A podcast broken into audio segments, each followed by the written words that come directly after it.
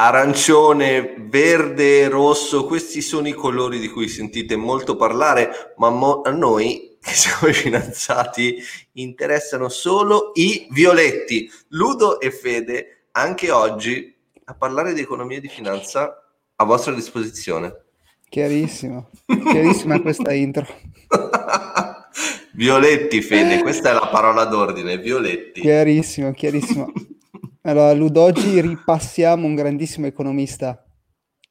Economy, Ma sai che io, io lo leggo tutte le sere, eh? C'è chi legge la Bibbia e chi legge Milton. Bene, allora saprai dirmi qualcosa, spero, perché ho studiato poco. Non ti preoccupare. Allora, Friedman è stato un grandissimo economista del XX secolo. Mitico. Premio Nobel, no? Sì, premio Nobel del 76. È cacchiarola. Sì, mica, mica uno scemo. E, mica uno ehm, scemo. Praticamente mh, insieme a Keynes, spero che si pronunca così, John Maynard Keynes, Keynes. È, stato dei, Keynes è stato uno dei più grandi economisti del, del XX secolo e per alcuni aspetti è andato un po' contro a John Maynard, il nostro Friedman, ok? Quindi alcune uh-huh. teorie che sono in contrapposizione con quelle di Keynes. Okay. Allora, intanto lui è... Andiamo a vedere alcune teorie di, di, Friedman che sono molto attuali oggi per quello che sta anche succedendo. Uh-huh. Andiamo a estrarre quattro concetti eh, del, del, suo pensiero. Allora, sì. intanto lui è il, mh, mm, diciamo, fautore di una teoria che si chiama monetarismo, Okay? ok? Lui riteneva che lo strumento più grande che i governi avessero in mano per andare a influenzare l'andamento dell'economia fosse il controllo della base monetaria. Sì. Quindi effettivamente, secondo lui, il controllo della base monetaria aveva delle conseguenze molto importanti sia nel breve che nel lungo termine. Okay? Certo. Mentre oggi, per esempio, oggi non si parla molto delle conseguenze positive e negative dell'espansione della base monetaria. Si dice espandendo la base monetaria si stimola l'economia, quindi si parla un po' di, di quello che riteneva Keynes, ma ci arriviamo. Uh-huh. E poi era sostanzialmente un fautore e promotore del mercato libero, e qua sono convinto che ti piace, per cui... Oh mamma mia! Libertà oh, assoluta e assenza di intervento, cioè mentre Keynes riteneva che nell'eventualità ci fosse una recessione, lo Stato dovesse intervenire per andare a smussare le conseguenze negative di una recessione, magari facendo degli stimoli eh, sia monetari che fiscali. Opere pubbliche, opere pubbliche. Quindi finanziare la spesa pubblica, chi finanzia, finanzia la spesa pubblica, eh, non so, crei nuovi posti di lavoro, nuovi posti di lavoro vanno a smussare le conseguenze di una recessione. Uh-huh. Friedman invece riteneva che lo Stato non dovesse intervenire e il mercato dovesse rimanere libero ok? Uh-huh. Sì. E sul um, differiscono Friedman e Keynes sul, um, su che cosa va a causare l'inflazione. Ok? Mentre Friedman ritiene, riteneva che l'inflazione è causata dall'espansione della base monetaria, Keynes invece riteneva che l'inflazione fosse un gioco di domanda ed offerta. È giusto, giusto. Quale delle due? non lo so, non lo so, non ho idea. Quindi Keynes diceva l'inflazione è causata dall'aumento della no, domanda. Ha ragione Milton, dai, lo dice anche Umberto nei commenti, ha ragione Milton. Ok. Ah. E quindi Milton diceva l'inflazione è causata dall'espansione della base monetaria, mentre Keynes uh-huh. diceva non è vero, l'inflazione è causata dalla domanda e dall'offerta. Più domanda c'è di un certo bene, più c'è inflazione, meno c'è domanda, meno c'è inflazione. Invece Friedman diceva che dipendeva semplicemente da quanti soldi ci sono in circolazione e che più soldi ci sono in, in circolazione avrebbe causato nel lungo termine inflazione. Adesso ci arriviamo per cui anche da, da delle tempistiche specifiche. Quindi in questo momento storico, oggi siamo in una fase di espansione monetaria, corretto? Correct. Ci sono stimoli ovunque. Sì. E Friedman ha previsto che a seguito di questi stimoli uh-huh. eh, ci, eh, decorrono all'incirca eh, 18 mesi, 18-24 mesi, per vedere poi una inflazione galoppante. Quindi, 18 mesi. 18 mesi, sì, 18 mesi. Quindi sempre prendendo spunto dalla sua teoria che l'espansione della base monetaria ha delle conseguenze, il monetarismo, lui ritiene che arriverà dell'inflazione dopo che c'è l'espansione all'incirca dopo 18 mesi, cioè l'economia si deve un po' uh, assestare, dopodiché questa nuova moneta inserita all'interno del sistema semplicemente la conseguenza di andare a aumentare i prezzi nel lungo termine e non va a creare nuova occupazione, non va a creare, a risolvere il problema della recessione che è la mancanza di produttività.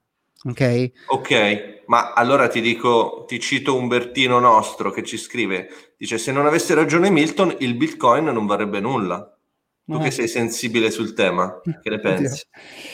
Eh sì, vabbè, Bitcoin, poi magari faremo un video dedicato, però ne abbiamo già fatti parecchi. No, è vero, però lui dice sulla domanda e sull'offerta è l'unico modo per dare valore alle cose. E sì, sì, ma forse, forse intende che mh, allora, Bitcoin è un asset deflattivo in realtà, nel senso che hai, ne hai una quantità limitata, ci sono solo 21 milioni di Bitcoin in circolazione e non ne puoi stampare di più. Forse quello che lui intende è il motivo per cui Bitcoin vale e sta salendo in questi giorni e probabilmente nei prossimi anni varrà sempre di più, uh-huh. è che è un asset che non puoi moltiplicare, non puoi crearlo dal nulla. Okay. Questo è quello che intendo. Sì. Allora andiamo ai punti, andiamo ai punti fondamentali della teoria di, di, di, Friedman, che sono quattro, sono anche abbastanza simpatici. Il primo è riguardo alla, alla necessità dei politici di, di, non intervenire nell'economia, dice i tecnocrati non devono occuparsi dell'economia e c'è un quote, una citazione abbastanza interessante che dice se i politici si occupassero del deserto del Sahara, dopo qualche anno ci sarebbe mancanza di sabbia. Questo è molto interessante. Yes, Quindi yes. Ritiene che siano gli economisti a doversi occupare delle, di economia e non i politici. Mm. Poi dice che uh, questa è un quote sull'inflazione, dice l'inflazione è, c'è sempre, è dappertutto ed è un fenomeno monetario. E quindi qui, ricollegandoci a quello che dicevamo prima, lui ritiene che espandendo la base monetaria, l'unica conseguenza che è nel lungo termine non è quello di aumentare la produttività, ma ad andare a aumentare i prezzi. Quindi se raddoppi la base monetaria, non stai aumentando del doppio la produttività di un sistema mh, economico, ma stai semplicemente aumentando i prezzi che raddoppieranno nell'arco di un po' di mesi. Mm. Capisci? Sì, beh, questo lo dice anche Umberto nel suo ultimo commento che dice no, ri- dico riguardo all'espansione monetaria rispetto a quello che dicevi tu prima. Allora, e, e poi abbiamo, mh, e poi lui, lui riteneva uh, importante che riteneva che l'economia fosse, fossero dei concetti che potessero essere insegnati alle masse, mentre tipo Keynes era un po' uh, di economia dobbiamo occuparci solo noi, uh, burocrati, deve, deve essere una cosa che rimane in mano alla politica, in mano a pochi, lui riteneva che bisognasse insomma spiegare alle persone come funziona l'economia, tanto che era incredibilmente chiaro quando parlava in pubblico. Eh sì, okay? beh. beh, li ho visti tutti i video su YouTube di Milton. E poi diceva, vabbè, questa è facile, e diceva, giudicare le politiche dai risultati, eh, è importante giudicare le politiche economiche dai risultati e non dalle intenzioni. Ma che bello, ma so, sono parole da scolpire nella pietra, non trovi? Sì, sì, sì. Mm. E quindi, niente, un bravo, un bravo ma Milton, ecco. Tu da che parte stai?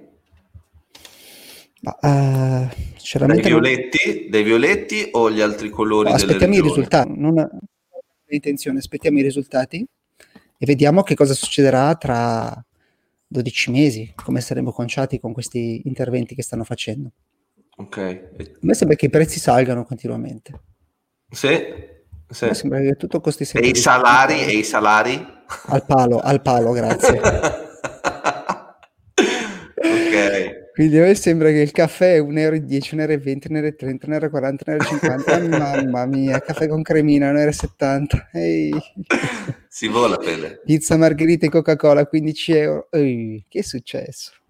No, no dobbiamo, Aspetta, la pizza mettere... adesso non ce la facciamo più la sera, purtroppo. No, no. Vabbè. Va bene. Niente, niente. Eh, vuoi fare il tuo appello solito? Allora, Umberto la... lo ringraziamo perché è meraviglioso con i suoi commenti, ma il sì, è fondamentale. Appello. Il mio appello è vivete nella gioia, nella salute e vogliamoci, vogliamoci bene. No, no, sai cosa? Ti dirò di più. Tu so cosa mi vuoi far dire, ma io non lo dico perché seguendo Milton sono per la libertà. Quindi se quello che facciamo piace, allora tutto ta ta ta ta, capito? Lo stai per dire, aspetta. no, no, no, non lo dico, non lo dico, ma ci siamo capiti. Ci siamo capiti. Mettete mm al mm. Ciao ciao. No, no, Fede, no. ciao. Ciao, ciao. ciao.